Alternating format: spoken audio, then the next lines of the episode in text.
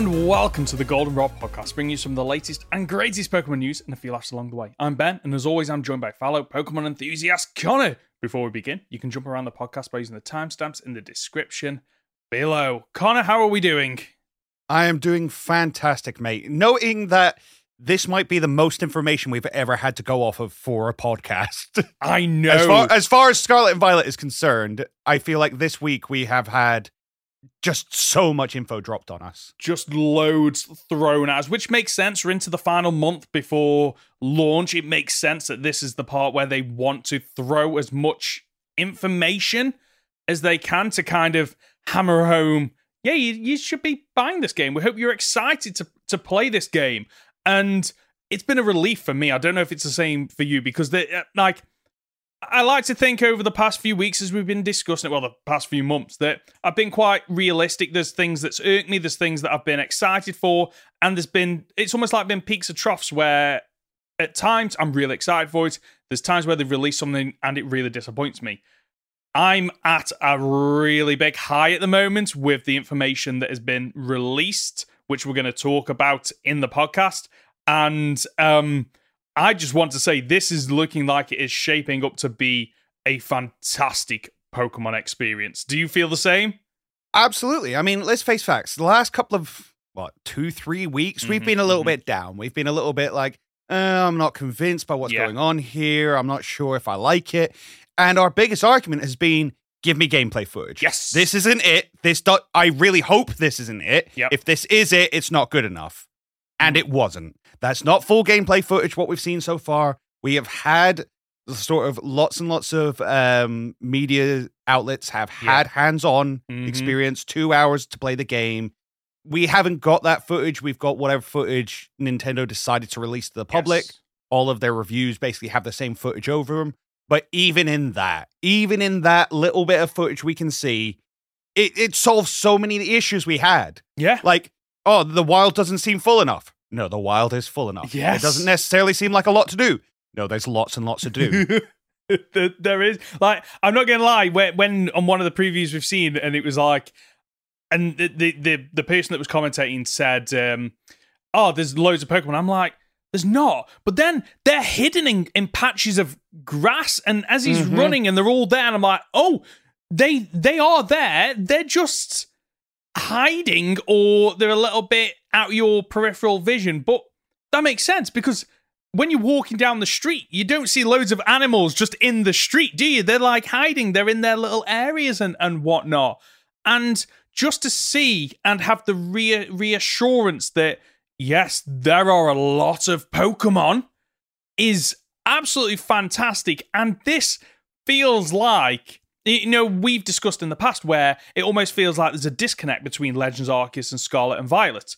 Hmm this addresses that where actually it it actually does feel like a natural progression of what what was almost a testing ground in Legends Arceus to go it's worked. We fleshed it out and that's the experience you're going to get in Scarlet and Violet Yeah, especially when you get confirmations of things like, oh, I looked up in a tree and there were three types of Pokemon all just living up there. yeah oh, I walked along and did see a herd of Pokemon with the old with the bigger evolution looking after the younger ones. I'm like, yes. Oh, I walked up to a Dunsparce and it immediately dug underground and ran away from me. yes like Good. yeah Good. that's what you they want interact with each other. Yeah, it's absolutely fun, absolutely fantastic too. And it goes back to, and I think this is the reason you're excited that you've said in the past that you want Pokemon to feel alive Yes, and absolutely. individuals and not just a digital asset on screen. And the fact that depending on the Pokemon and when you run up to them, lets you know like what they do is different. So, like you said, the Dunsparce will react differently than a Pokemon that is more aggressive, which will come up and challenge you. And things like um, w- one of the things that I- I heard on one of the videos I watched was the fly Pokemon. Instead of like Sword and Shield, where you had to, you know, ring your, your bell or whistle to trap the Pokemon, the fly Pokemon will fly down to you just when they see you, depending on the, the type of Pokemon and if it is aggressive or not. Hmm But it just helps to make it feel more like they're real. They, they from what we've seen, they they seem like they are real creatures, which just blows my mind that we're finally getting a game where they're not just you know assets on screen they they feel real and i'm hoping this is a bit like breath of the wild in terms of they're still not giving everything away and you know there'll be videos coming out that's like 20 things that you didn't know you could do in scarlet and violet and the Mhm. little interactions that you can have with pokemon or or, or trees or rocks in the wild and you do a certain thing that you'd never think to do. And the and it it, it gives this new lease of life to this game and new surprises. And it it I'm so excited for this. I really am. This is actually like my hype levels were a little bit low, and they have shot through the roof since then. Agreed. And then, and then on top of that, they gave us a new doggo. So naturally, I'm over the freaking moon. so but the real question though is who let the dogs out Is that is that the question? Is it? That's the, that's the question. that's the segue. And we know the answer. Game Freak let the dogs out. We got another another Pokemon dog announced. Which how, how are you pronouncing this? Greavard? Greavard. Greavard. Greavard. Right. Okay. So first and foremost, what's your opinion on this Pokemon?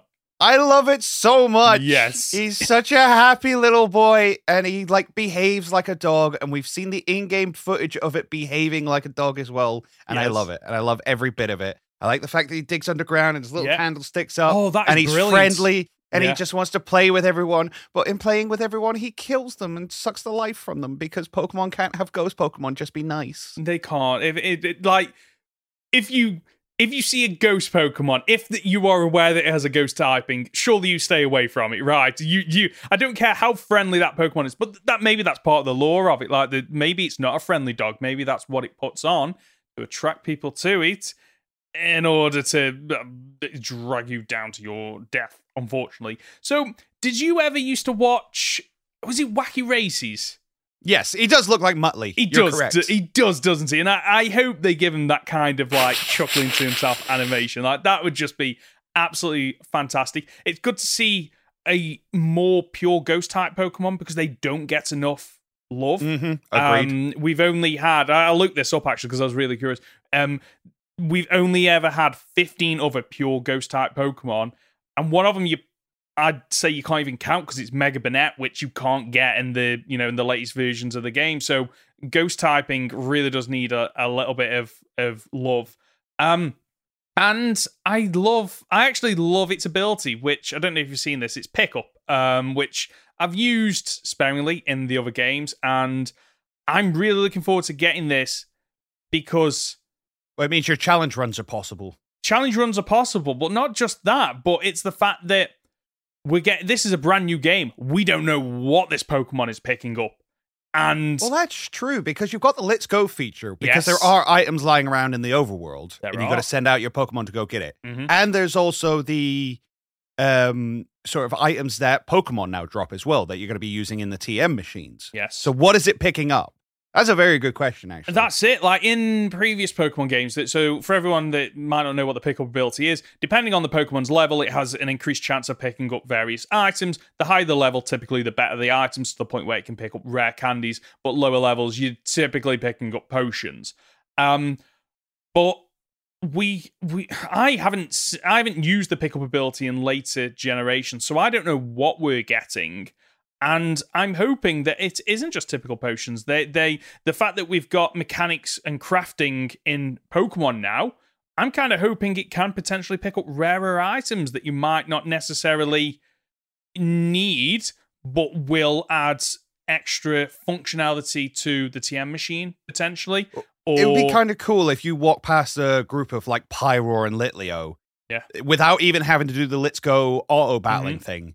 Just because you're around them, uh Greavard picks up Litleo Tuft. Yeah, like it, it just like look, but that I think that is is going back to what I was saying earlier about like all the little hidden mechanics that they don't talk about that they've implemented just to make just to make the game more bigger than bigger than it is because it already looks like a big game. It really does, and from the previews we've seen, it looks like it's it's the biggest in terms of scope that they've ever had the ambition to create. Um, so little things like that, I'd I'd be really really happy with it. And this is yet another dog Pokemon in well Pokemon, but also another dog Pokemon in this game because we've had two announced so far, right? Uh, yeah, but I definitely prefer this one to Fidough. Agreed. Fidough's got the better name, Yeah. but I definitely prefer this Pokemon. I think its design is a lot smarter. I think it's a lot more affectionate and just. yes. I'm a big fan. I'm a big fan. Me too. Me too. And I'm hoping we get. I'm looking forward to seeing its evolution because, uh, as someone that really loves the Gen 3 games, must say, Poochyena, really like that. Mightyena was a bit lackluster. I'm hoping this doesn't repeat that, and I'm hoping we get something that is fantastic. I'm imagining if this is Ghost type, linking in with like mythology of, of, of I think it's Greek mythology. You know, Cerberus, the three-headed dog that guards the Cerberus gates is of an hell. option. Yeah, like if we get something like that. So it could go down the route of um Hydreigon, you know, one head, two heads, three heads, potentially. Um, I mean, if I've called that here, I'm very happy. Um, but yeah, absolutely, absolutely loving that. Shall we um I think on on that note of like Yeah. inspirations and stuff like that, there is uh lore about a white uh, or a dog spirit. I think it's Central America. I want to say off the top of my head. Um, you get white dogs and black dogs, large dog spirits, and the white ones are very friendly, but Yeah. the black ones are very evil. So this could turn into like a big black hound. oh, Um, yeah. that would be maybe Ghost Dark. I could Like see that. that, happening. Oh, because we've not had a lot of Ghost Dark Pokemon either, have we? It's and a- it becomes a lot more vicious when it evolves. I like that as well. I absolutely love it. I, and oh, they they are Potential. potential, so much potential. They are hitting it out of the park with this generation from and maybe it's just the hype of watching that you know the latest video that we've watched, but I can't recall a Pokemon game where they've released so many of the designs ahead of the launch and they've all hit the mark. I don't think any of them to me I'm looking at going, uh, I'm not that fussed about that. They're all they've all got something really um what, what's the word? Alluring about them? Where you look at it and go Mhm. yeah that actually feels like a pokemon. It looks like a pokemon. Um and i'm looking forward to seeing how they implement them in the actual overworld. Like you, you mentioned earlier about the um Greavard hides underground and you just see its candle. I i love that. Absolutely love that they that they are also implementing pokemon that don't just walk around. Like it, they, they're fitting in. Well, how they appear in the overworld is based on the lore that we've given them, and I absolutely love it. And the thing is, now we're going to play this and we're going to see a group of candles sticking out the ground and be Yeah. like, oh, it's a bunch of Greavard. Yeah. That's really cool. But you know, there's going to be other Pokemon who Yes. we've not had revealed yet. They're going to have this similar kind of thing. Maybe Yeah. something jutting out of a mountain somewhere. But we're like, what's that? Walk up to it. Oh, it's a Pokemon I've been set upon. Yeah, oh, exactly. it's- and I'm and I'm hoping they they play on that. I really do hope that you know you you you're playing the game, you get to the first like spooky area, you see a load of candles in the ground, you think, oh, this is Greavard, and you run up, and it's not. It's Litwick. It's something like that. You're like, oh, that also makes sense actually. And the little the little like troll elements that they can throw in to mess with our expectations of what we what we think we're getting with this game, and you get something else that's even better. Honestly, like well well done to Game Freak for releasing this information at this point when we needed it. Um and just maybe excited to think what else will they potentially be throwing at us over the coming weeks because we've got what three four weeks Three Three weeks weeks? or so now. That's it. that, that is it It's coming up. It's coming up. It is. Very It is. It is. Shall we discuss the video that we watched before recording? Mainly because it asks, it answers a lot of questions. What do you think? Yeah, I've got a whole bunch of notes written on here. Perfect. Right. So first and foremost, just uh, in, in case people want to go away and watch it, we're watching a video done by a YouTuber called Philly Beats You. Never heard of this person before this, but they got to play the hands-on preview for two hours. Um, and they came out of that uh, with a video that answered a lot of questions that I had about this game. Is it the same for you? Uh, yes, absolutely. And I've watched other ones. I watched IGN do their coverage. I've watched Right. um because again, a lot of media outlets got two hours to play the game. So I've seen most of their coverage. I think I sent this one over to you because it was the most in depth and I think answered Okay. a lot of the questions that we were asking specifically. Okay, that make that makes sense. So in this, so was there anything, any questions that really, or answers that stood out to you in this? So we've already mentioned the Pokemon actually being present in the wild and the amount of them there are. The fact that items are just everywhere. Mm-hmm. Mm-hmm. Um, one of the things I really like is, and again, I'm not sure whether it's going to be the case of you have to unlock the different ride forms for Koraidon and Miraidon. Yeah. But the ability to switch between them looks so simple. Yes. Well, that was one of the issues with Legends Arceus. I loved the implementation of the ride Pokemon, but I must admit sometimes it was a little bit difficult navigating between them because there was. It's four. when you'd land and you're Yes. suddenly, uh, oh, I'm Sneasler. Uh, it's like, Yes. why would I be Sneasler? I want to be on my fast Pokemon. I want to be on Wyrdeer as soon as I land. yeah. And you then got to switch between them. hmm And this fixes that because instead of having to, na- I'm hoping that it's it's smart enough because you've only got one Pokemon. You don't need to switch between them, and basically you're running as you approach a wall. It knows to automatically go up as you approach water. It automatically changes to you know the the ability that, to swim, and then if you jump off a high cliff or something like that, it knows yeah you're probably going to want to fly rather than just free fall down. So agreed that that stood out which was absolutely fantastic i think one thing that stood out to me that they mentioned is that you can throw your pokemon out to initiate a battle which i quite liked Yes, Um, and you get benefits for doing so. So you can backstrike, much in the Oh, same way as you could in that. Legends Arceus. Oh. So yeah, so if you're going up against a Pokemon that's faster than you, um, if you sneak up behind them, because we've seen the sneaking mechanic is still there, Yeah. throw your Pokeball out and hit them from behind, you catch them off guard, so you get the first attack. brilliant oh that that is just absolutely fantastic i, I love that um another thing that stood out to me is they've they've sped it seems like they've sped a lot of it up which Yes, absolutely. was a huge. I don't think it. I didn't notice that in Legends Arceus. Like the, it felt like it flowed well in Legends Arceus, but BDSP I think was a prime example of where it felt very slow.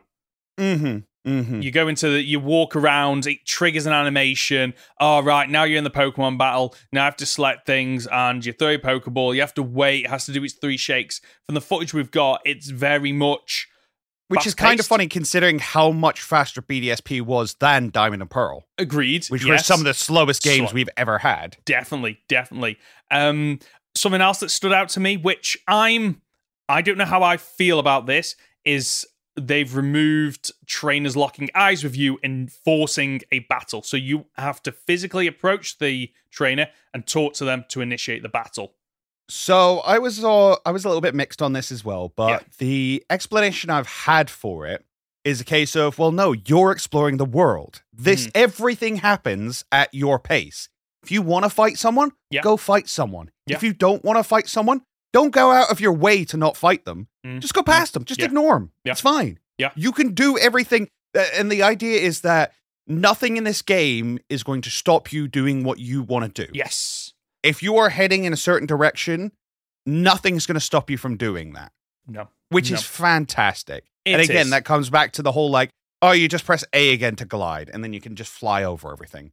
You can jump, you can ride, you can swim. Nothing's going to stop you going from where you are to where you want to be. Yeah. Yeah. That's that's so cool. It is. It, it's absolutely fantastic that it, and that ties in with the three different routes that you can you can go. And I I don't know when they will have implemented that, whether or not it's at the start, whether or not it's during you know the build, or whether or not it was later on. But it makes sense with what you just said about just being able to go off and do your own thing. That if it was just gyms, then that kind of hampers that because okay, I know I can go off here and explore, but at some point I'm going to have to come back and do gym one of eight gyms. Whereas actually now you don't. It's okay, you go off, and you know, at some point maybe you do want to do gyms, but before you can do that, it's not just about catching Pokemon. You've got your other two, um, you know, the Titan Pokemon and Starfall um, Road that you can go off. On top of what I'm expecting is a lot of exploration of what's that cave over there? What's that beach over there? What's that island over there? And just letting the players just basically create their own experience. That's the that's the major vibe I'm getting from this, where you and your best friend might play this game separately, but you're going to have different experiences, and it's going to feel like your journey. Which, which I mean, go on.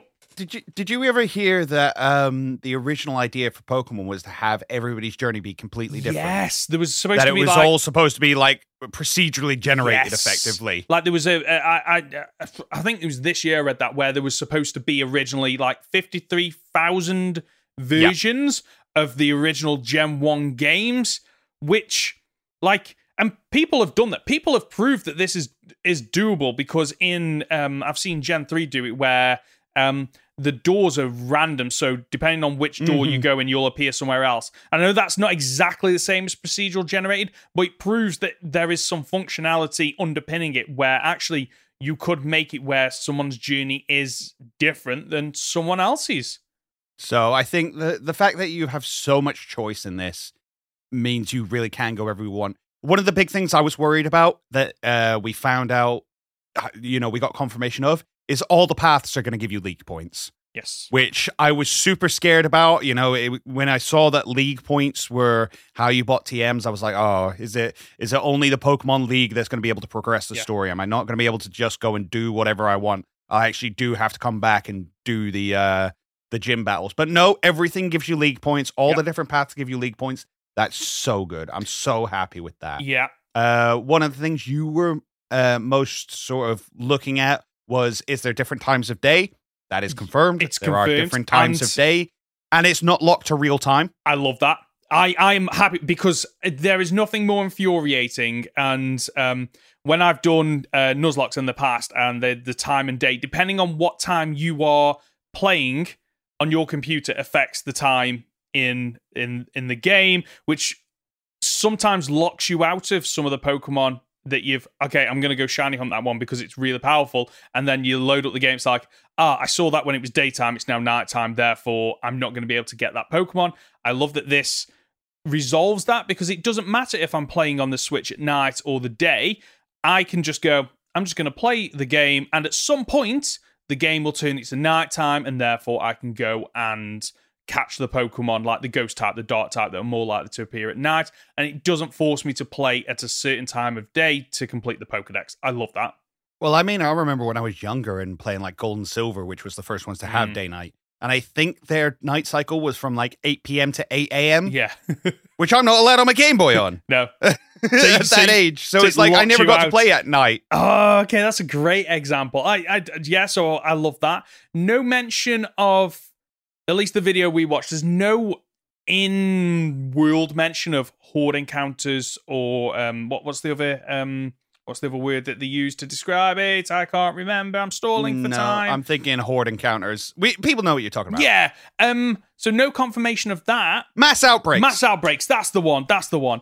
Um, no confirmation of that. But from the videos we've seen, like you maybe don't even need that because you go to a wild area and you've got a group of Pokemon just naturally there, like the Slaking and the the Vigoroth and and whatnot. So maybe yeah, not. hopefully it won't. You won't see a mass outbreak of Pokemon who roam around isolated because Yeah. it doesn't make sense. No, which exactly. is great, and uh, that, that's more to what I want. Like, Yes. I only want to see a group of Pokemon if Pokemon, if that particular Pokemon lives in groups. Yeah, exactly. Because like the mass outbreaks in Legends Arceus, it was a great catching mechanic, but real world, it doesn't really make sense, does it? Because hmm. like, oh, this Pichu is over here, but the Pichu wouldn't naturally live there. Like that doesn't make any sense. Whereas in this, it feels like, okay, we're not going to do that because naturally the Pokemon are in groups anyway in the natural habitats you would expect them to be in. And one of the the video that um, that we're watching from Philly Beats You mentioned that um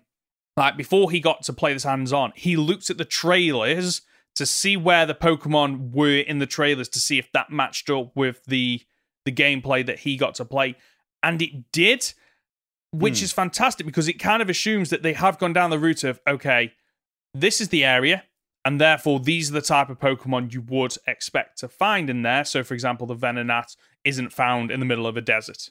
Like they've really thought about this. And I know you mentioned this a long time ago on the podcast where they do put thought into, okay, these Pokemon will appear on these routes because of this situation. Yeah, And it's good to because this is the environment they live in, and this is who they Yes. feed off in that environment Yes. and that kind of stuff. and the fact that we've gone open world and they're still adhering to that is fantastic. Absolutely love it. Um, what do you think of the the uh, the UI for the battle? Is it growing on you? Um, it's a little. No, I don't like it. I don't Yeah. think it's. I don't think it looks great. It's not my favorite one to do, and again, it does not compare even in the slightest to Legends Arceus. Mm-hmm. Mm-hmm. However, it is out the way. It's it's unintrusive. Yes. which I will give it credit for. Um, the other thing we got confirmed here is that no, you can't move around while the battles are happening, even Yep. though wild Pokemon will move around Mm-hmm. Mm-hmm. and sort of react to the battle outside of the battle you're in, which is really Yes. cool. Um, you can move the camera.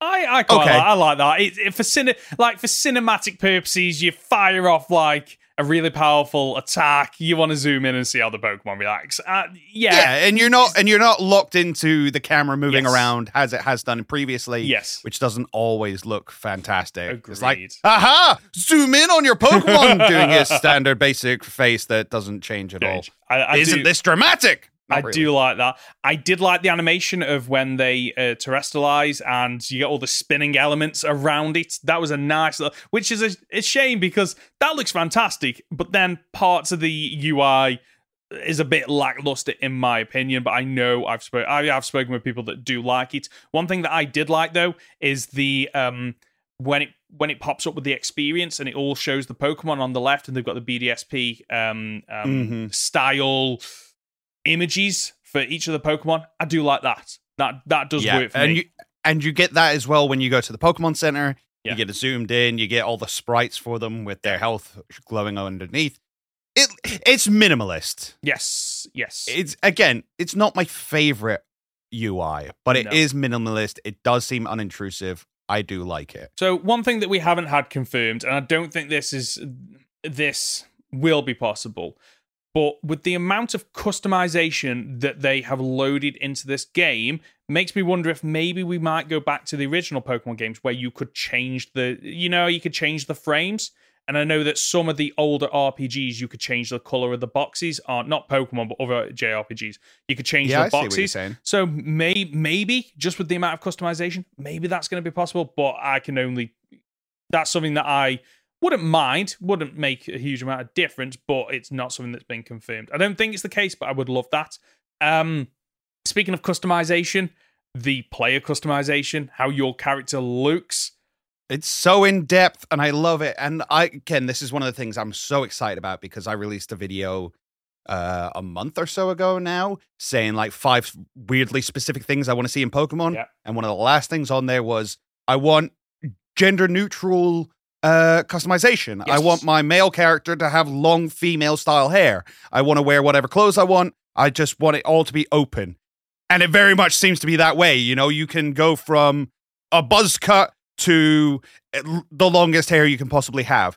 Doesn't matter. We've literally seen characters who would, you know, be male passing, go into the customization and come out female passing. It's fantastic. And I think in one of the last trailers that we got, there was uh you had the three different trainers Mm-hmm. doing their um you know and the voiceover was talking about oh this is this trainer's doing this this trainer's doing this this trainer's doing this and the first one was he and the second one was she and the third one was they very Yeah. specifically was referred to by the voiceover artist as they the whole time so is gender neutrality coming to pokemon not sure but you can certainly look however you Yeah, want That inclusivity is absolutely fantastic to let people be who they want to be because thinking back to Sword and Shield and Legends Arceus and and even further back to Sun and Moon where it was like here are your four male, four female, slightly different hair colors and slightly different skin colors. Like I'm I'm none of them. Like no, like let let me let me customize and this allows you to do that. It seems that the moment you start the game and you get your typical, are you a boy, are you a girl, what's your name, shows how you look. And you can go in and you can customize pretty much everything hair, um, eyes, eyebrows, smile, facial features such as freckles, um, uh, how your character kind of looks is just all there for you to basically do what you want with, and then change the majority of that on the fly. It seems that the only things that you can't change on the fly are clothing, which kind of makes And sense. hair color. and hair color also kind of kind of makes sense uh, that you would need to go somewhere to do them. I'm okay with them. That that makes sense in worlds. You wouldn't just if you in real life you wouldn't be sat there in a park going i'm going to dye my hair a different color right now you'd have to go off and, and do something so i'm absolutely perfect yeah, fine with that it's fantastic um i think where this customization is really going to sh- to shine is the camera functionality which looks great Yep. I, do I I do want to give up one gripe about the Okay, customization okay. though, and it is a very small one, but it's the fact that you have to accept it before you can see what it looks like. You oh, don't yeah. scroll down and see what it looks like and then accept, you accept and then see what it looks like. So, Mm, very yeah. very minor gripe, yes but I've got to have one. You've got to, you've got to get in a gripe, and it's a bit strange, really, where they've mentioned about they want a game that's very fluid, and you'd think that wouldn't like this kind of goes against that premise because it isn't fluid. Because like, oh, okay, I like that one, press A. Oh no, I don't like that one. Next one, oh, press A. So yeah, it's a it's a minor gripe. I think to be fair, once you've set up your character, you're probably not going to be that fussed about that issue. No, but you can. If Yes. you if you are, you can, and that in itself is fantastic. Exactly. Um, but the camera feature, they showed a lot more of this as well in terms of um, they were just walking around town, just taking photos, like showing the camera, uh, the front facing camera of just Pokemon that were just there, just doing the little things. And the quality looks fantastic. does look great. I mean, you can set this. I'm pretty sure you can set this as like your Pokedex background, your Rotom phone background, and stuff like that. But um, the i- the idea that you can take pictures with your friends, you can Yeah. all do the emotes like on the fly. You've got a whole emote menu that you can Yeah. use. It's gonna be fun. I'm not gonna use it probably very much personally. Mm, yeah, I'm. I'm thinking it. Uh, the only time I'm going to use it is um, maybe at the start, just so I've got that initial picture.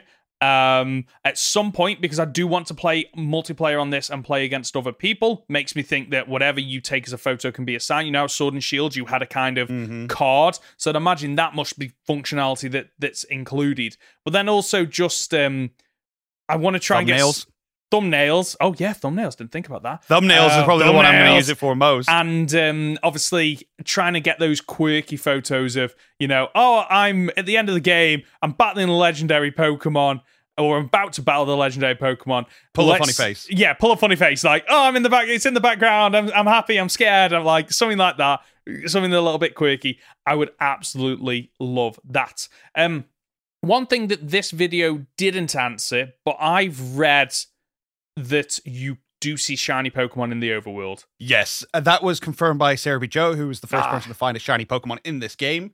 Wow. Uh, unfortunately, is not allowed to keep it. Is yeah, I heard about that. That's so cruel. Like, come is on. The odds are that low, and yet you're not letting him keep it. Brutal. But shiny Pokemon are confirmed to be shown on the overworld. Yes. So you will know a shiny Pokemon before you run into it. Yeah. Uh, which that it just makes sense. Like the fact that that was functionality in the in a few of the most recent Switch games makes sense that they would they would bring that to this as well. Um, Which also means that as we've got terastal Pokemon in the overworld, sort of with different terastal typings, yes, you're going to be able to shiny hunt those as well. yes, yes. Uh, oh, what what what else is there? What else have you got while I'm scrolling Uh, through the video? On the note of terastallization, we got um, further confirmation of how it works. Yes. So, and again, we won't know this for sure until the games finally come out or is confirmed by Nintendo. But from what we were hearing today or over the last week, yes, it completely replaces your typing. However, you keep the stab of the typing that you had previously. Mm. So if you were a fire flying type and you terastallize to a water type, you are now a water type Pokemon purely, Mhm. but you still have stab on your fire and flying type attacks. Makes sense. Makes sense. However, if you terastallize to a fire type, you are now a pure fly- fire type. You you lose your flying type, but you now have two times stab instead of 1.5 on fire type moves, and you still have 1.5 times stab on flying. So That's really interesting how that works. And I- I think the ability to flip it up or to Mhm. change it up on the fly is going to be huge. I think it's going to actually, you know, we've talked a lot about how it's going to change competitive, Yes. but I actually think it might change your game experience. Mm. It's not just an auto win button like Z moves were Yes. that you just click it and go. It's there's a lot of thought that needs to be put into it, and it's going to, you know, actually change your experience of these games as you play through them, which is great. Agreed. fantastic. I think um I think personally am I a bit gutted that it doesn't add the typing like oh you're a fire type you're ter- terastallized to a water type you're now a fire water type I can How understand complicated? yeah, well, that's be, that was going to be my point because, like, one's if you're a Pokemon that already has two typings, and we know that if they were going to add a third typing to Pokemon, some of which do desperately need a third typing, it makes sense. How complicated that then becomes, like you say, because okay, your three typings now we need to like work out what are you actually weak to, what you strong against. So it it does make sense that they've just gone that that is now your primary and only typing when you terastallize. I'm okay with that. And you know what?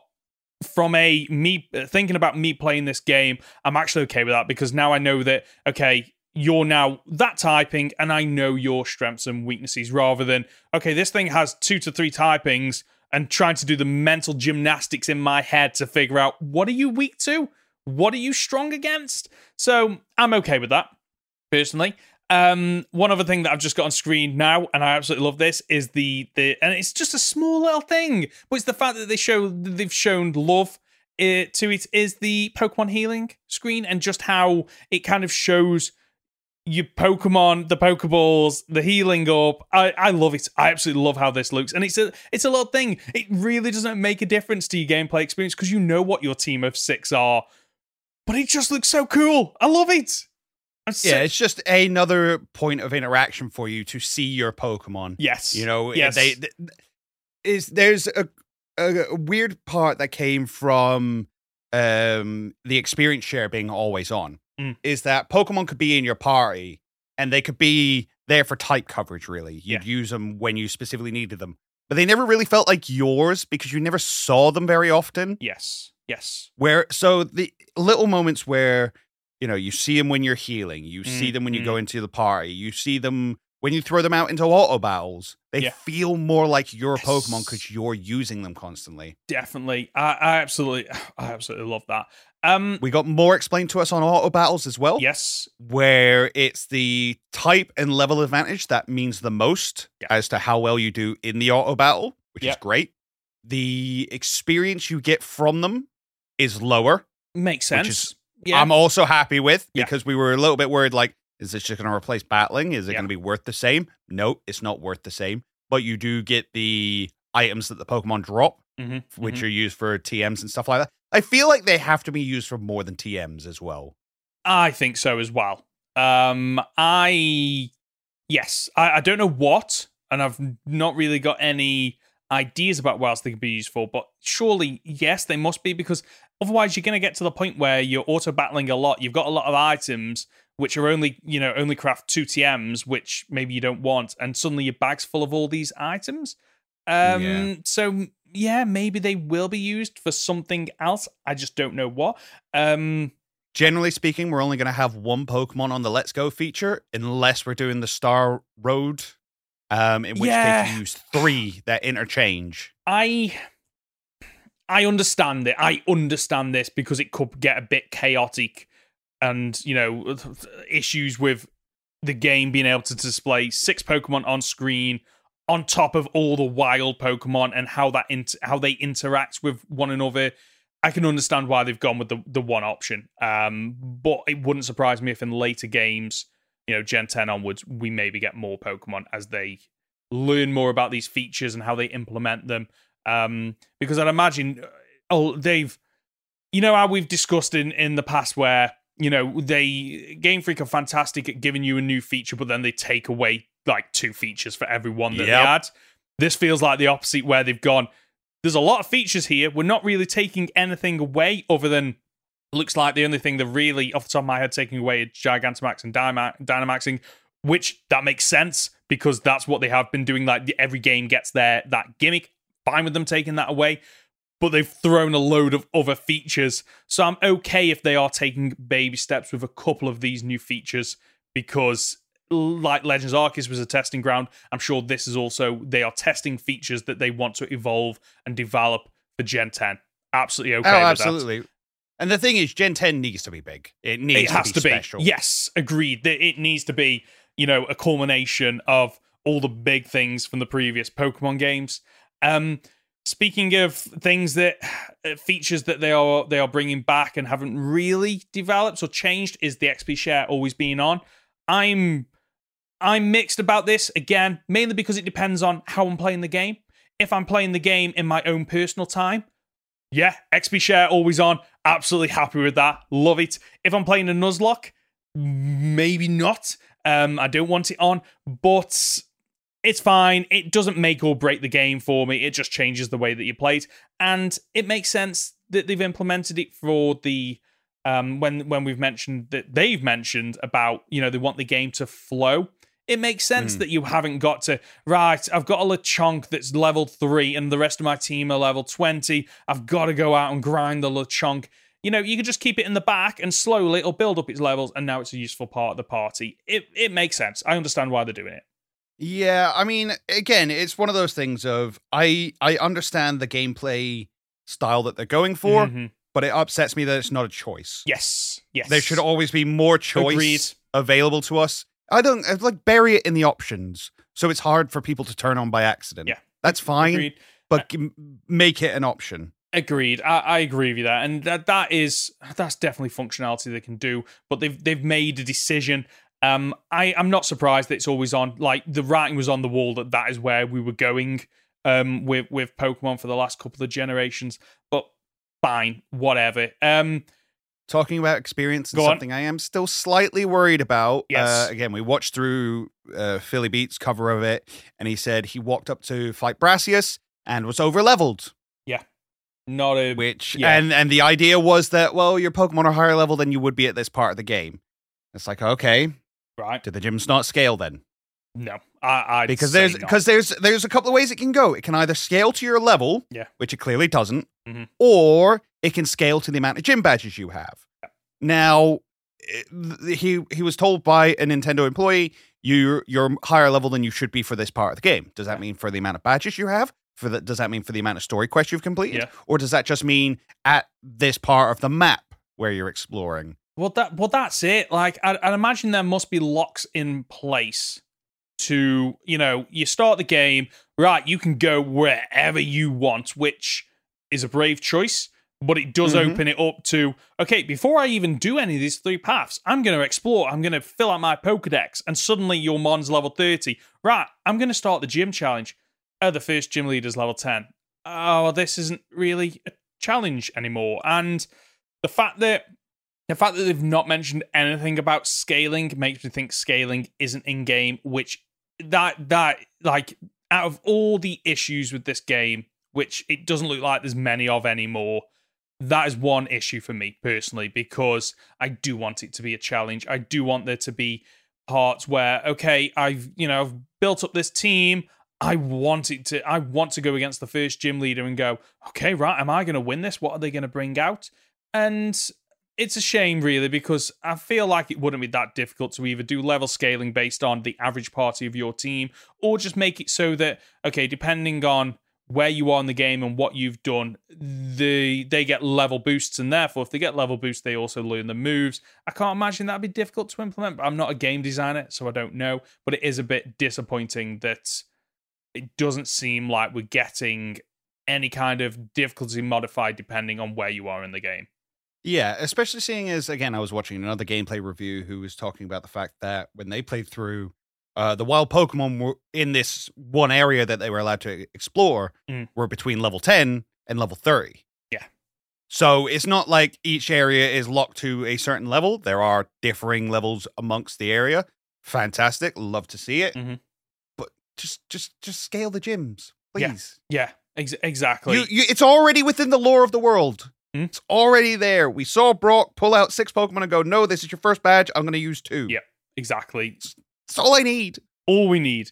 Um, Pokemon evolutions in the overworld. Uh, not Love it. not a feature that I thought I needed, but yeah, I love it. Like you- like you do the fact that you know you're just wandering around, it starts to evolve rather than going to you know your typical evolution screen, which never really made sense to me. I'm guessing it's happening in the Pokeball. I I don't know, um, but the fact that you get to see it on screen is fantastic. The question I have for that is is that happening and you can't do anything or can you take photos while it's happening? Because that would be Oh, that's really cool. an amazing feature to be able to do that. The, because you know how when pokemon evolve and they always like do something whether or not they roar they you know flap the wings or whatever it might be being able to capture those unique moments again making it feel like those pokemon are yours. Like i i want i want that functionality. Um something else We've had it confirmed that uh, moves and stuff you're going to be able to learn as you want. So all all of your moves are going to be able to be swapped out on the fly. You don't have to go to a center or anything. You can just remember whatever moves you like. Same as Legends Arceus. I wonder if evolution are going to be the same as Legends Arceus, where it's like, oh, it can evolve. Click here if you want it to. I hope so. I that again is another feature that um when I played Legends Arceus and that was the case, I was like, okay, this is this is different than what I'm used to, but I actually like it. Um mainly because My only go my only thought against it is Philly does know that he picked up an Everstone, and Mm. an Everstone doesn't make much sense if you can choose when they evolve. True. That yeah, unfortunate.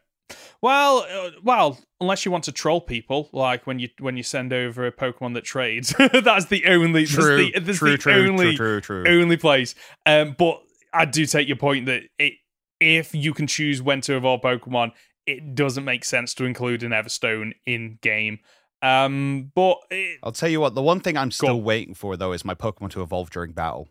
agreed, like that, because it because uh, again, like you said, that we've seen that before in the anime. It's such an anime staple. yes, Like every every single time it evolves during battle, and then it helps you overcome. Like Agreed. if you fight the gym leader's fourth Pokemon and then hit the level to evolve, evolve, and then can suddenly take on the last Pokemon, that'd be really cool. Yeah, and again, that's another one of those things where it makes the Pokemon feel like they they're yours because could you imagine that you're on you're on the back foot, you're battling a gym leader, you're like, okay, right, I'm I've lost a couple of Pokemon here, and then the Pokemon evolves and helps you to win the battle, and suddenly you've got this this love, this respect for this Pokemon. You're like, oh well, I remember the time it evolved. I I struggled, and I've got this huge grin on my face because it's one of those features where, yeah, it probably doesn't make a huge amount of difference to most people.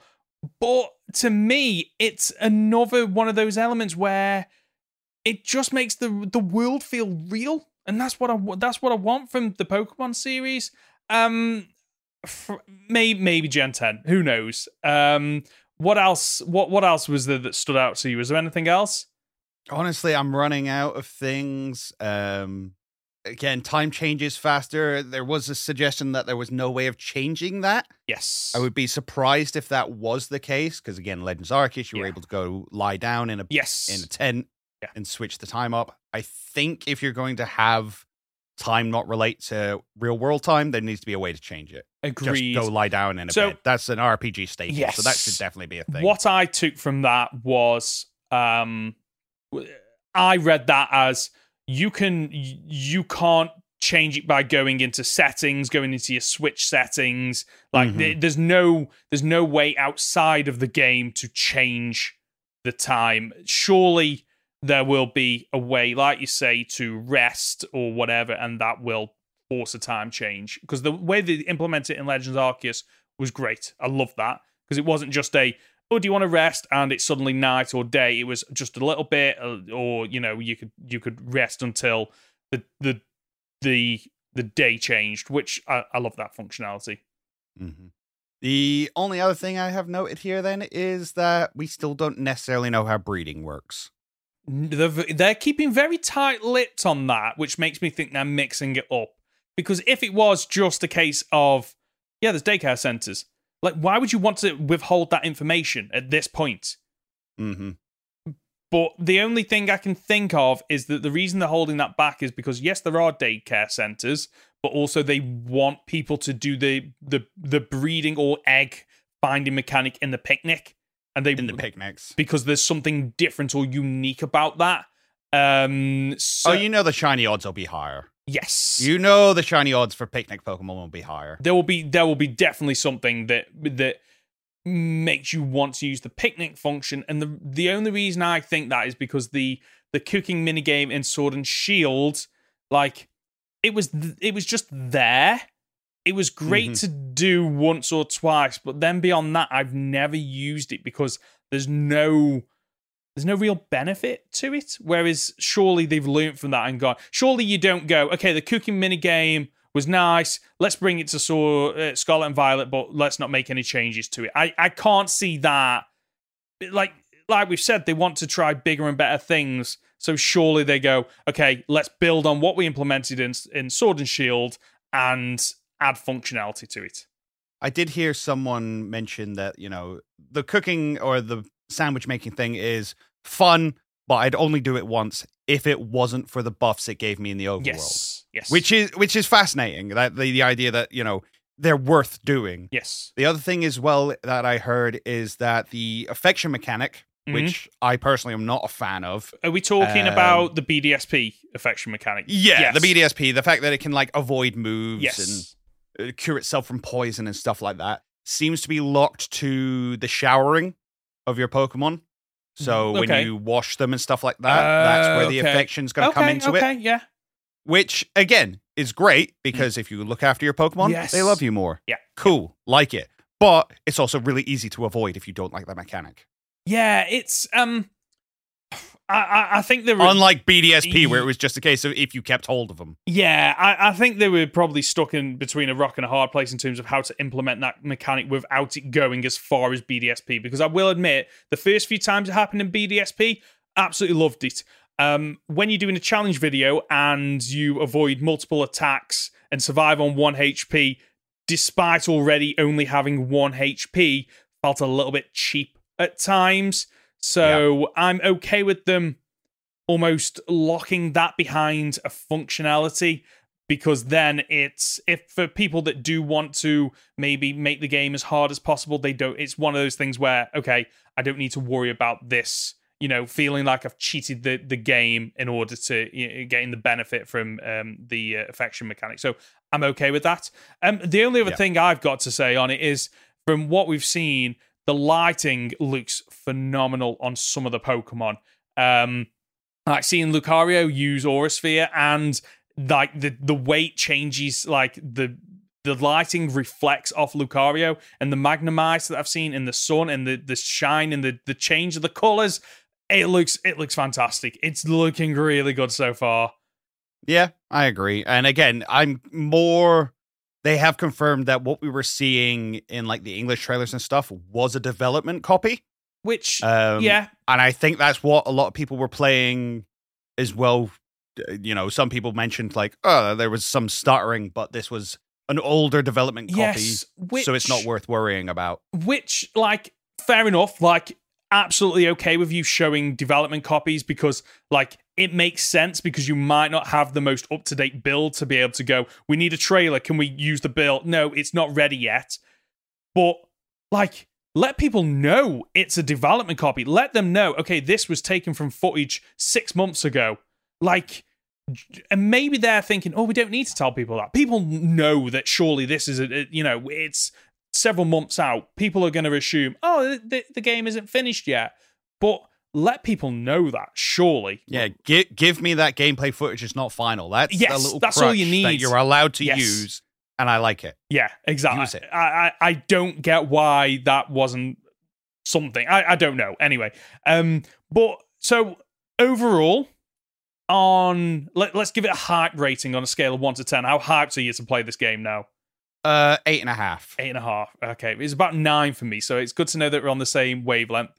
There are a couple of questions that we still have. Um, Yeah, still no confirmation of how the multiplayer works and whether you can do the story missions with multiplayer. Yes. That one's still up there and is still a very hard sticking point for me. agreed. I, I'm a little bit more relaxed on that now, mainly because I think we're probably going to get something before launch about that. Surely we, Mhm. surely we have to.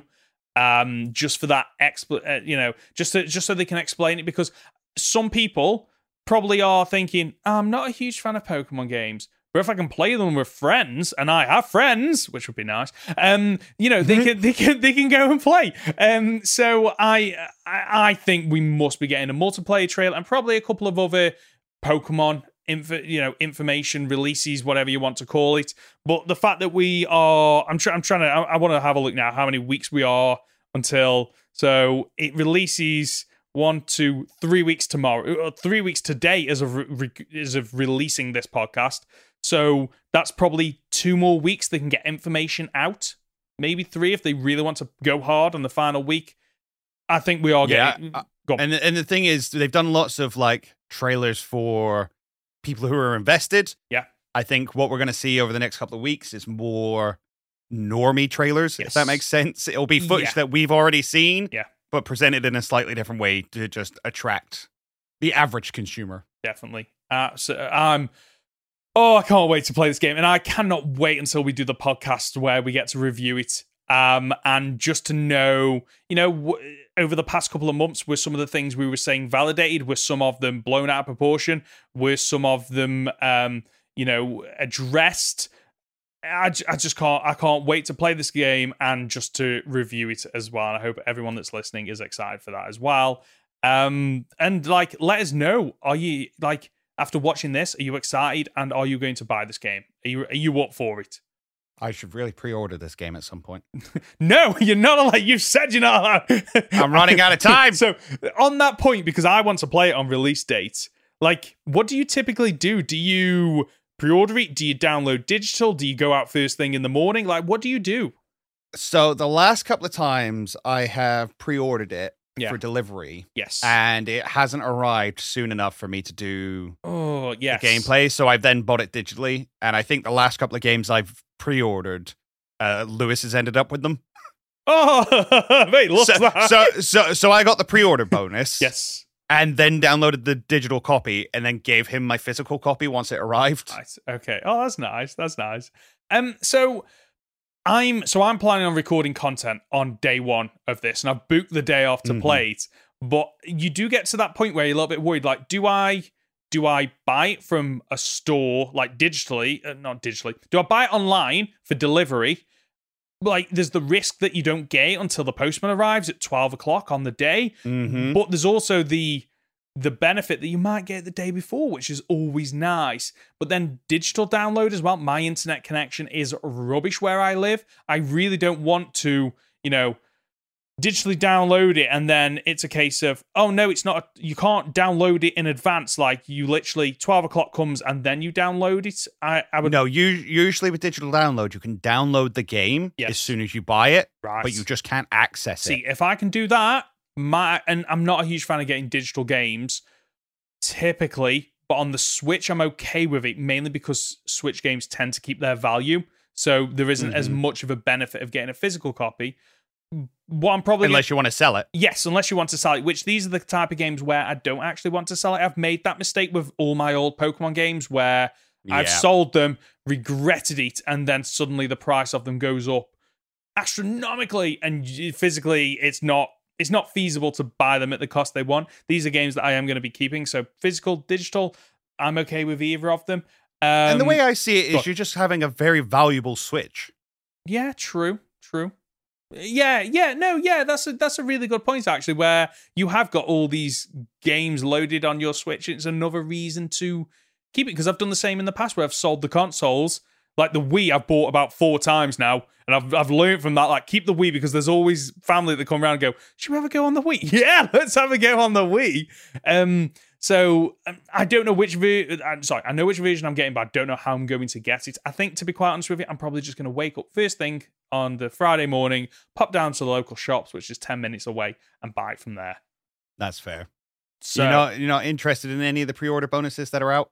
but the berries. so the only one. no, so- there are there are some so that are there's like the not berries, digital content. There's the um the flying. Oh, not digital content. What what Not what is there? Oh, go on. So like you get the steel books, you get Okay. um there's figures. I think if you order from Japan, you get a specific card and stuff like that. I w- we might have to do an entire podcast episode on pre-order uh, bonuses I- and which one we think are worth it. I'd be okay with that mainly because I really want to rant about the berries. like, That's what, like, like what? right. Okay. Um, do you know what the ne- Maybe next week then. Maybe next week. Yes. Um, depending on what else gets released between now and then. So don't hold us to it, but it's definitely something that we want to discuss in the next coming weeks. So, um, should we move on to our next segment? Yes, indeed. Fantastic. So it's that time again where we continue watching Pokemon Master Journeys and discuss the latest three episodes. So we're starting off with episode 10 of Rollicking Roll. So, what do you think of the episode? This was a garbage episode, and I didn't like any minutes of it. Actually, that's a lie. I liked one thing about it. It had a really good song in it at one point. What was the There's a song? really good- what good- song? There's no, there's a really good guitar riff in there that I Oh, quite okay. liked. Okay. So But other than that, it's a garbage episode. it's one of those episodes where it's two episodes in one um Mm-hmm. which i've started to learn that this kind of implies that okay there's not enough content for an entire episode let's bundle them together but i feel like even doing half an episode on these is a little bit of a waste because the ideas aren't strong enough in them. Yeah. they're a little bit slapstick. There's no real d- development i mean the first one is basically a Gulpin getting getting stuck on the team um on ash and go and they can't dislodge the Gulpin and then we get a basically did you ever play that game on xbox was- Beautiful Katamari. Katamari, that's the one where you're just building and building as things roll into one another. Um, Mhm. And just the slapstick that happens because they happen to roll up in a, it was an Alakazam, wasn't it? Which then uses its psychic powers to fly it all over the place. Um, it's, Yeah. it's just a, uh, it's just a disappointing episode. Not really a lot that happens, as uh, which is This Go on. the setup's not really great either. James like sleepwalks and puts Meowth That's it. In- yes. in the contraption and then spins it, and then Yeah. a bunch of Gulpin come out, and then. Uh, The, the like the one t- the only takeaway I got from this was like, oh, that's a neat little addition. Is um Chris on the back of her chair has a Psyduck um like backrest, which is a Yes. nice little nice little continuity thing. I like that. Other than that, yeah, it's an episode you can probably uh, the first half at least is definitely an episode you can skip, in my opinion. Yeah. that you, nothing happens. I enjoyed the second half a lot more, but it's still an episode you can skip. I think. what's the second half? So it's the it it's the. Tootle. So Tootle gets released, and then Tootle Oh yeah, they do a turtle race. they do a turtle race, which there was elements of that I did kind of like because there was a lot of um anime inspired elements where you know it zooms in and they show a face like a, an artistic face that they've never shown before, and the the talk between the Tootle and the Turtwig. Um, and Meowth translating for these mons, and the fact that See, like, I- God, God, I feel I feel Meowth translating ruined it for me okay, because I like old episodes where it's just Pokemon doing Pokemon things Yes. as Pokemon. It's great, and you don't. It, it can be a silent episode, and you and I think this would have worked better as a silent episode. okay, But as long as you've got Meowth standing there going, "Huh, you must be joking," I'm like, "Oh, don't need it. Shut up." And like, and it almost on that point, it almost feels a bit cheap that you've got me Meowth translating because then you don't need to show like the Pokemon trying to convey these messages in a way when they can't talk. So like you know Mhm. some of the facial animations and and, and whatnot. Um, the were the were parts. I don't that- think- God. I don't think any of the jokes landed. I don't think So- it was paced very well. no, I'd agree with that. The only and you get and you get the guy at the end. It's like, oh, that must be a shell sage who's just standing on a Like- tower of Blastoise. I'm like, okay. okay, You didn't this need that. 2006? Are we on lol random kind of? Yeah. So the the the one joke that landed for me is where Meowth is like like jogging alongside them. It's got like the speed lines, but then it cuts to Mhm. showing all of them, and they're just like really slow because they're both turtles. I did enjoy that joke. Um, again, it's one of those where even though it's only a ten minute episode, it felt a lot longer, but not in a good way. Um, Yeah. There was a lot. There was like okay, it just kept going on. And the the shell sage at the end, I'm not gonna lie. At first, I thought it was Mr. Fuji. I was like, oh, okay. I right. thought it was Mr. Yes. Fuji. It's the eyebrows, isn't it? Yeah. Yeah. And it's like, okay, so what's that got to do? Oh, it doesn't have anything. To do with nothing, anything. nothing to do with it. I was like, okay, fine, whatever. It's one of those episodes where, I, like, I don't know if you feel the same about me as like sometimes it can be a bit of a rush to watch these episodes, make notes, ready for the next podcast. And Mhm. this is one of the episodes where I was like, I feel like I've wasted my time a little bit.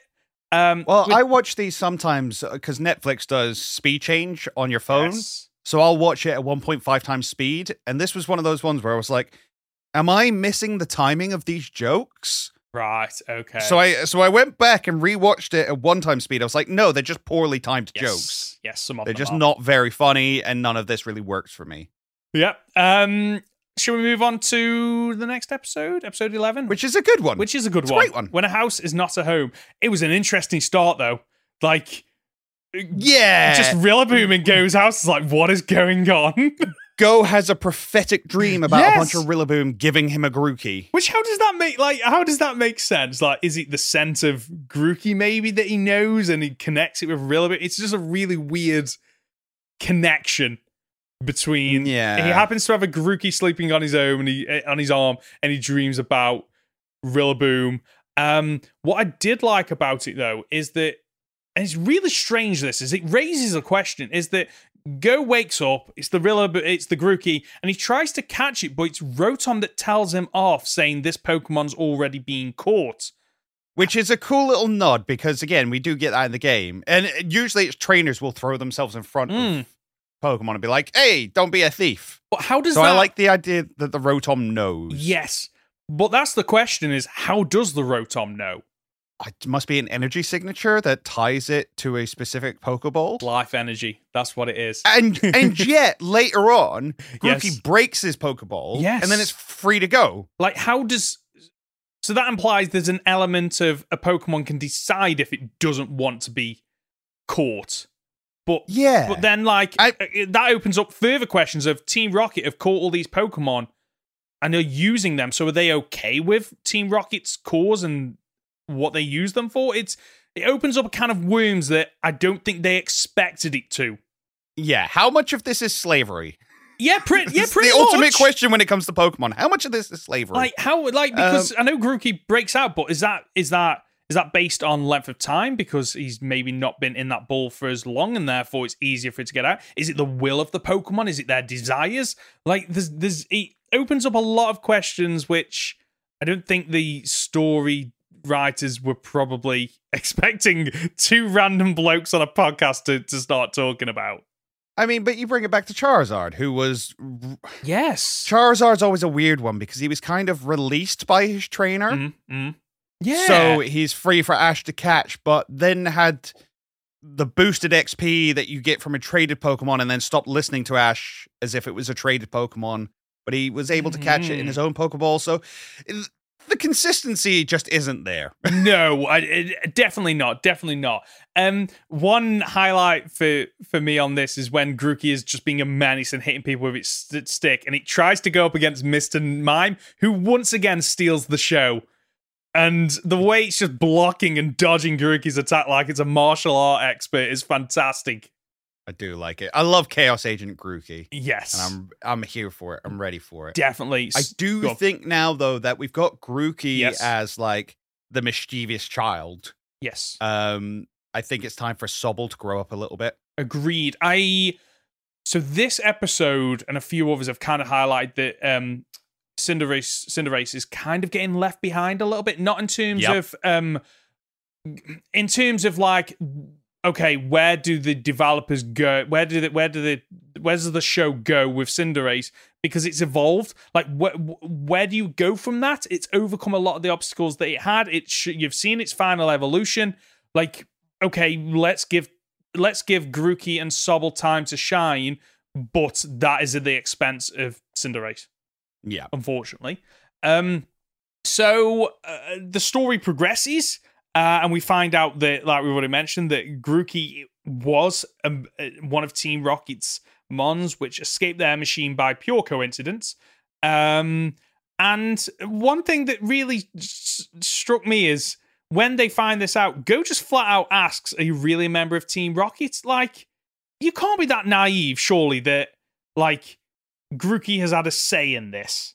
That's what. Yeah, I mean, Team Rocket, the team known distinctly for stealing Pokemon. Yeah, like that. Like I'm okay with him asking a question. My my problem is the question he asked. Why would it not be like, oh, so you you want to run away? Do you want us to help you? Do you want us to help you to get away from them? Like, it just seems like a really weird question for Go to ask. Yeah, I get that. As opposed to like, do you want to be a part of Team Rocket? yeah, that would have been a way better question. Um, which, okay, fine, but obviously we get our usual confrontation with Team Rocket. But what I love is Ash doesn't give them a chance. Like far Farfetch, go attack. Like don't even mess around. And what I love about this is the continuity. It listens to Ash again. Mm. So that's a ni- nice little touch there. Yeah, they've been through the chivalry cha- Yes. train training now. Yes. So they're they're getting there. They're getting there, and it only gets better in the next episode, obviously. It does. Um, bef- before we jump onto that, I just want to, I just want to, because there's a little thing that happens with the Pokeballs as well, where Grookey is technically a member of Team Rocket because I, th- I can't remember if it's James or Jesse. Literally, just hold up the Pokeball and say Grookey return, and he doesn't have a say in it. It's forced to return to the the Pokeball. Um, but then later on in the same episode, Grookey's able to avoid that. The, the, the, the, the return thing where, you know, the energy that kind of jumps out and it lands in the spot where Grookey was and Grookey's moved on.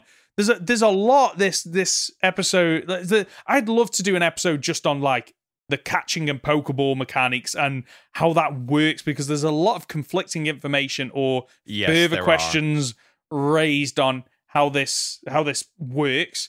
Um, but the overall takeaway from this episode is Go's got all three Galar starters. He has indeed, and fair play to him. You Yeah. know, again, I think we've mentioned before. I don't think Ash needs starters anymore. Agreed. I think it works really well for Go to have them. Yeah. Um, I think they've all been shown very well. I think they've all had really good personalities. Yep. Yep. Um, I, they've all grown on me a lot more. Like I'm not, a, I'm still not a big fan of Sobble, but I like the way it's portrayed in the anime. I think it looks really good. and it Agreed. has- it's great fun to be around. Agreed. And I think one one great thing about this series is the fact that it's showing off, it's building on what that initial choose your starter of Galar of, of the Sword and Shield was, where you did get to see their personality when when Leon releases them the Pokeball and you get to choose them. But then throughout the rest of the game, there's nothing else further to that. Whereas this gives that gives that that opportunity for the Pokemon to shine and show their personalities, which I really like. Um, speaking of Farfetch'd, should we move on to episode 12, which I'm really excited to discuss? Because it's an Ash episode. It's an Ash episode, but it's not just an Ash episode, it's a Farfetch'd episode as well. And straight away, I kind of knew where this episode was going because it starts with Sizzle training with Farfetch. And I thought, okay, we've kind of been planting the seeds in the last few um, weeks where we've uh, watched these episodes. And we kind of know where this is going, especially because Rinto turns up as well with his- Rinto turns up, the rival of Farfetch, not Yes, Ash's rival, yes, it's Farfetch's yes. rival, shows up with his Gallade and has now entered the Coronation series, which is really cool. And I like the way they were like, oh, I didn't get a message last time we were around. It's like, no, I've literally only just entered Oh, and I'm now in the great class. And I'm like, that's really cool that you've entered and, gr- and like gone up the ranks so quickly. It really implies how strong of a uh, rival you can be here, Yeah, how strong of a trainer you are. definitely does, and it makes you wonder. Uh, so, and I'm jumping ahead a, a little bit, but it makes me wonder: is Rinto going to come back? I don't think this is a, a one and I say one and done. He's he's been in a couple of episodes now. Surely he has to come back, right? I don't know. I think the goal was to get to the end of this episode, and then that's Yeah. Rinto done. I can understand that. I'm coming from the perspective of okay, so he's entered this this tournament, and we've seen that a lot of battles are one v one, uh, especially in the Mhm. lower ranks. But part of me thinks is that because is that limit put on because he only has the Gallade? Is it because like lower ranks you don't want large full scale battles for the writers or the animators? And for me, like yes, we've seen that uh, during this episode, Farfetch manages to take the next step, which I love. But the fact that Gallade can also take another step, i.e., Mega Evolution, I would love to for them to challenge. Okay, evolution doesn't necessarily guarantee that you know Sirfetch'd has reached its peak. How do we take that Pokemon even further? So I would like to see Rinto come back with Gallade having taken another step and seeing that rivalry eh, overall take one more final step. Um, Okay. I see what you're saying. I don't necessarily know if it's going to happen. I think yeah, is yeah, done. Uh, yeah, I think he has taught Ash all he can. And the fact that Ash has beaten him now. You know, for instance, we know Bea is coming back. oh yeah, We oh 100% know B is coming back because they ended their last match on a draw. Yeah. Whereas this, it's like Ash lost. Yeah. Ash won. Yeah, He got the evolution through it. Yes. Spoilers. He got the evolution. the uh the, the aim of this rivalry is complete. We don't need him anymore. No, I can under I can understand that. I I think you, you're right. We're not getting him back. It doesn't take away from the fact that I would like to see him back and, and see that next step. But speaking of evolution, should we talk about the evolution and how we get there? It's so good Oh. because like so Farfetch gets its leek cut in half. Which okay, right? I was like, oh, this is something because that is never. It's something that you can only really do in the anime. You can't do in the game. uh-huh. and we spoke about okay Farfetch'd and how it evolves in the game isn't really something you can do in the anime without it being very obvious that ash will go coming going oh that that was a critical hit. Oh that was another critical hit. And i didn't think we were going to go down that route. So the question i had was how are they going to evolve it and g- and go on it's great because Yeah. again, it gets the top of the leek sh- cut off. yes It's there, it's broken. It's like, oh no, my life is over. I don't have my leek. And Ash turns around to it and goes, No, we trained with Aegislash. You've Yes. seen how this works. yeah We're gonna fight like that. Together, we got this. And he picks up the top of the leek and starts using it as a shield, yeah even as a Farfetch'd. The- It's so cool. It- it's so cool. It is. It is absolutely fantastic to see again evolution in the middle of a battle, like just mixing it up. I love the fact that this evolution felt so natural and it felt like, okay, the reason it's able to evolve is because it's overcome. Like, if it, it's based on a knight, and a knight isn't just about attacking, it is about protecting and defending others as well. And the fact that mm-hmm. once he once he almost figures that out and starts to do it, then it evolves. And oh, oh, boy, just the just the uh, just the evolution. But the, I do have a question about the evolution. Like, did it seem different than normal to you? Like how it was animated? Yes, Yeah. because it's like covered. It's covered in blue. It's not pure light. Yes. It was really strange because typically when the Pokemon evolve, you don't like it has the you can see the the almost the outline of it in the energy, but you don't usually see their features. Whereas this one was very much it's evolving, but we're sh- we're deliberately showing you the features. It felt different than normal and than how it's portrayed in the anime Yeah. which I, I'm not saying it's a bad thing. It was just it I just it kind of threw me. It's just was- noticeably Yes, different. Yeah, and I was like, okay, I'm actually okay with it. I kind of li- I think that I do enjoy the fact that they showed like elements of you know how he transitions from Farfetch'd to Sirfetch'd, and I do love that, and I would love to see more of that because it does it does sometimes come across as weird as okay, so uh, you know. Pokemon A is evolved into Pokemon B, but they are so different. Like, how does that work? Like, how how like what features does it shed? What features grow? What features change? And I would love to see more of that because then it's a it's almost an evolution of the evolution mechanic and showing okay, this is Pokemon A evolving into Pokemon B, and we as the writers, developers, whatever it might be, this is how we envision that happening. Um, so I'm okay with how it how it happened, and of course, like Surfetch gets a power boost. Um, Mhm. but what I do like about this is also Rinto's Gallade has the justified ability, which gives it a power boost as well. And some of the animation during the fight was absolutely fantastic.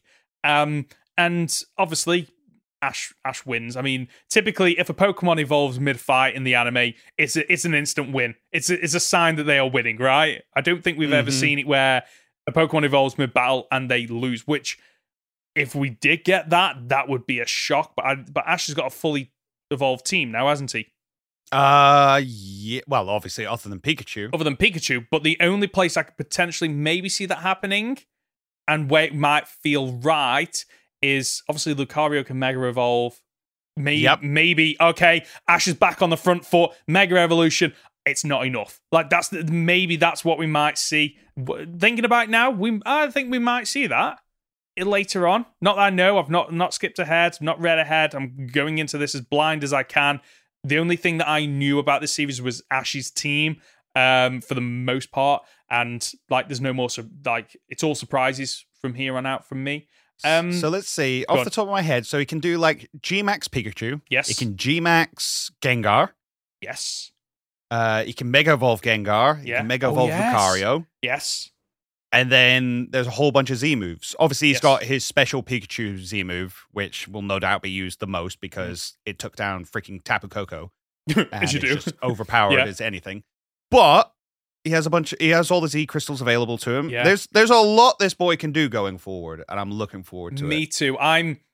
It's one of the one of the issues I, I have with the games more so the anime is the games are afraid to go. Okay, right. This generation you have Dynamaxing, Z crystals, Megas, um, t- t- you know all the other things. The anime doesn't need to worry about that because there's no Mhm. there's no real issue in terms of if you're going to animate a fight, you've got to animate the fight regardless. And a Mega Evolution or whatever, like yes, it makes a difference on the amount of time that you need to, but like if you're going to do them, they're going to be in the big battles anyway, where you do want to throw time and money at them. Um, so I hope we do get to see Ash bring in his A game and going, okay, I can Mega Evolve, I can Gigantamax, I can use Z Z crystals, and then the rules. That's allowed, so I'm really looking forward to that. And the episode ends kind of where you expect it to. Ash wins. He's he's increased his rank, so he's getting ever closer to jumping up a rank. He's now 184 in the. Is he in the great class still? Or is he? He's still in the great class. Yeah. He didn't confirm that he went up into ultra class or anything like that. No, Um, but that's coming. so, shoo- yeah, soon, surely. has to be. He's in the top 200. Yeah. and imagine that our boy is in top 200 in the world. That's that is like it makes sense where he is now, and we've seen him with the Pokemon he's got and the journeys that he's been on. But like thinking back to you know the initial uh, series a long, long time ago, did you ever think that this would be where he's getting up? No I- shot. No, no. Agreed, agreed. So to see him develop and get to this point, I'm excited to see what happens. Do you think it's more impactful now because we've seen him lose so often? Like we've seen him perform well, but not well enough in Champions Yeah. Leagues before. Does does this make it more worthwhile now that we're seeing it twenty odd years later?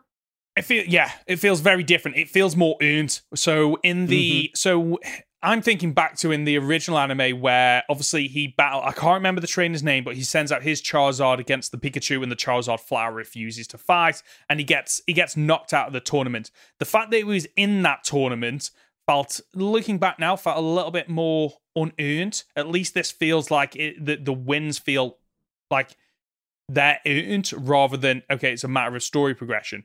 Um, whereas those those original series, it almost feel like he probably shouldn't. Well, he didn't even here. earn his Yeah, bunch of exactly. badges. Exactly, Misty gave it to him. Brock gave it to him. Yeah. Sabrina gave it to him. exactly. Like, and the fact that he got to what the quarterfinals was it in the original? It was. Oh, I can't even I, remember. can't. Re- I can't 100 percent remember. Quarterfinals is is ringing a bell in my head somewhere. Like it didn't feel like he deserved to get there. To be quite honest with you, the trainer he was back then probably didn't even deserve to get into the champion into the championship. to be And- in the league. yeah. Yeah. exactly. Um, whereas this feels like, yeah, he's he's earned the right to be where he is, and I'm Mhm. looking forward to seeing where where he goes, and it feels earned Looking forward to it. Too. Uh, should we move on to the next segment? The other thing I'm looking forward Oh, to. go on. The other thing you're looking forward to. Okay, right. So I get. I don't need to ask the question. Then Conor is in fact up for playing a game. In front of me, I have three Pokemon with three Pokedex entries each. But Conor, can you spot the fake entry? Hopefully. Last time we played this, I got three out of three, so we got something to play up to today. You have. So the first Pokemon is Gulpin. Pokedex entry number one. The yellow feather atop its head is a warning to other Pokemon to stay clear of it or risk being dissolved by its stomach acid. Pokedex entry number two. Virtually all of Gulpin's body is its stomach. As a result, it can swallow something its own size. This Pokemon's stomach contains a special fluid that digests anything. I lost my way a little bit in the middle, but I got there in the end. Do you want me to repeat that one? No, you're good. Good. Uh, final Pokedex entry. There is nothing its stomach can't digest. While it is digesting, vile, overpowering gases are expelled. Okay. So I think I'm going to go with the first one because I Gulpin just strikes me as the sort of Pokemon that would be talked about all of its stomach. All of its Pokedex entries are going to be about its stomach. Mhm, mhm. And that's the only one that really wasn't. So let's go with the first one. You're right, and that's exactly like you're exactly right that all of its Pokedex entries are basically talk about stomach, but it hasn't got. It's got about six Pokedex entries that keep repeating. Yeah. maybe even less than that actually. So, well done. One point on the board. Right. Okay. Pokemon number two is Turtwig. The shell on its back is made of soil. On a very healthy Turtwig, the shell should feel moist. Second entry. It undertakes photosynthesis with its body, making oxygen. The leaf on its head wilts if it is thirsty. And the third and final Pokedex entry. This Pokemon is surprisingly heavy for its size as a result of storing nutrients in its shell. Okay. So I'm going to go with the second one. And the reason I'm going with the second one is because the two points made seem completely separate from each other. And the wilting leaves was from the anime. So we're going to go with the second one. Uh, I'm sorry, but you're wrong. It was Oh. it was the third one, but I I completely see why they are completely different. Like, what does photosynthesis and, and oxygen have to do with the Pokemon is th- is thirsty and therefore the the leaves wilt? Yeah, it, it- like I can, I think you chose the right one, but it was wrong. which is a shame. Um, so you're not getting that perfect score this week, which I'm actually happy with because if you did it twice in a row, I don't know what I'd do. So Harumph. yeah, pretty much. So the third and final Pokedex entry is Grookey. Um, when it uses its special stick to strike up a beat, the sound waves produced carry revitalizing energy to the plants and flowers in the area. The second Pokedex entry, it attacks with rapid beats of its stick. As it strikes with amazing speed, it gets more and more pumped. And the third and final Pokedex entry, Grookey forms a special bond with its stick and will never replace it. A Grookey without a stick is unable to evolve. Oh. I know that's a, that's a bit well. Um. See, I want to go with the first one because it's what was shown in the anime. Mm. And I think that's the only real giving I have for this one. That's the only explanation as to why I'm going to pick it. So I'm going to pick the first one. Okay, uh, I'm afraid it was the last one. Was So- it? Yeah, Oh. I, I'm quite happy with that one. But no, uh, apparently the uh, the stick does give off like a special kind of energy. Um, but other than that, it's just a stick. Um, so Okay, a Grookey, uh, I don't know if a Grookey without one can evolve. I don't know. So Uh, possibly, but I like that. That's a very good dex entry. I did like the way that was written. good. Again, it's the only one that got an emotional response from me for the whole game. So well, well done. Thank you very much. it. I'll take one out of three. I- I'm I'm feeling a lot better now. Do you know what it's time for now, Conor? It's time for questions and answers. Perfect. Um, so if you've got a comment or question, you can reach us by leaving a comment on our podcast on YouTube or by emailing goldenrodpod at gmail.com, which Tyler did, um, asking the question Do you think Diancie could be from Paldea? So I have a video on this. No, Um, really? I have a video on this about the third legendary of uh, Paldea, the one that Terastal Energy is yeah. driven from, being the male version of Diancie, being the king of Paldea. Whoa! Wow! What a question to ask and what an answer to give. Okay, is there? So, is sorry, is this video out yet, or is it one that you're doing? Yeah, no, that's out. That's up on my channel. It's called. um Let me find it now. Oh, I need to get. I'm gonna watch that after. It is called uh, "The True Source of Terastal Pokemon," um, and the Oh. video is about. Is, it's got the thumbnail on it. Is the King of Paldea. Okay, and it is about the third legendary being the male version of Diancie. Yes, Because obviously Kalos and Paldea are presumably so close together. yeah, Uh, terastal form is all about crystal energy, and you know Diancie's the only one who can mega evolve in her home region and things like that. yeah, It, yeah, I, I yes. right. Is she from Paldea? Not sure, but there is certainly a connection there. And I'm 100% convinced that the there is going to be some form of Diancie in Paldea. Wow. So normally when we ask these questions, we both give our answer, but I, I like I can't top that, so I'm not going to. So I absolutely love that answer, and I love that you were so prepared for it. Um, if you haven't, go and check out that video on Conor's YouTube channel. Uh, we've got a question from YouTube from Tony. Nice. How would you feel about Ash having a strong female rival? I think there's potential with that one character introduced in Scarlet and Violet's first trailer. Uh, and they add, across the series, I don't think the anime has given him a strong female rival. Um, and there were a few trainers that stood out to me that would have been good. Um, Okay, so we're talking about like giving him Nemona as a rival, I assume. yeah, that's what it seems like. Which again, I'm happy to do. Yeah. I think Bea has effectively been his rival, or is as close to a Yes. rival as he's had Yes. this series. Mhm. Um, she's not as prevalent as say someone like Gary or Paul in previous series. Um, but I don't think the format really lends itself to having Ash have a really strong rival. Yeah.